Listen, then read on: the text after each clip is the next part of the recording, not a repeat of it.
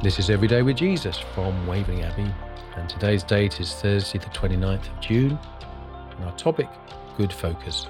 Matthew 4 6 to 11 and verse 10 reads Jesus said to him, Away from me, Satan, for it is written, Worship the Lord your God and serve him only.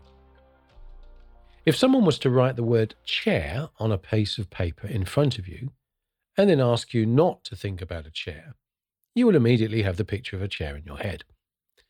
This helps us understand why Jesus responds to the lies of the enemy as he does. He doesn't quote scripture because it is the equivalent of a magic spell which will help him automatically resist temptation, but as an idea that is given to him by Satan. He is able to replace the evil idea with the Word of God. The attacks are aiming to appeal to Jesus in some way. Use your powers to make stones into bread. Ask God to save you from a dangerous fall. Take the easy route to possessing the kingdom by bowing down to me.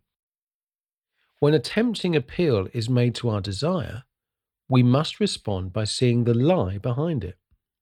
Sin only seems attractive because there is a lie attached to it often that God is not trustworthy. It is the same principle used when we go back to the Garden of Eden and hear Satan's initial question to Eve Did God really say? Satan is questioning whether God is good and trustworthy and has our best interests at heart. God can be trusted to meet all our needs without us having to take matters into our own hands. The whole Bible shows God coming up trumps to bless his people and further his purposes in the world. Yes, he is to be trusted. Let us pray. Thank you, Lord, that you have proved throughout the Bible that you are utterly trustworthy. Amen.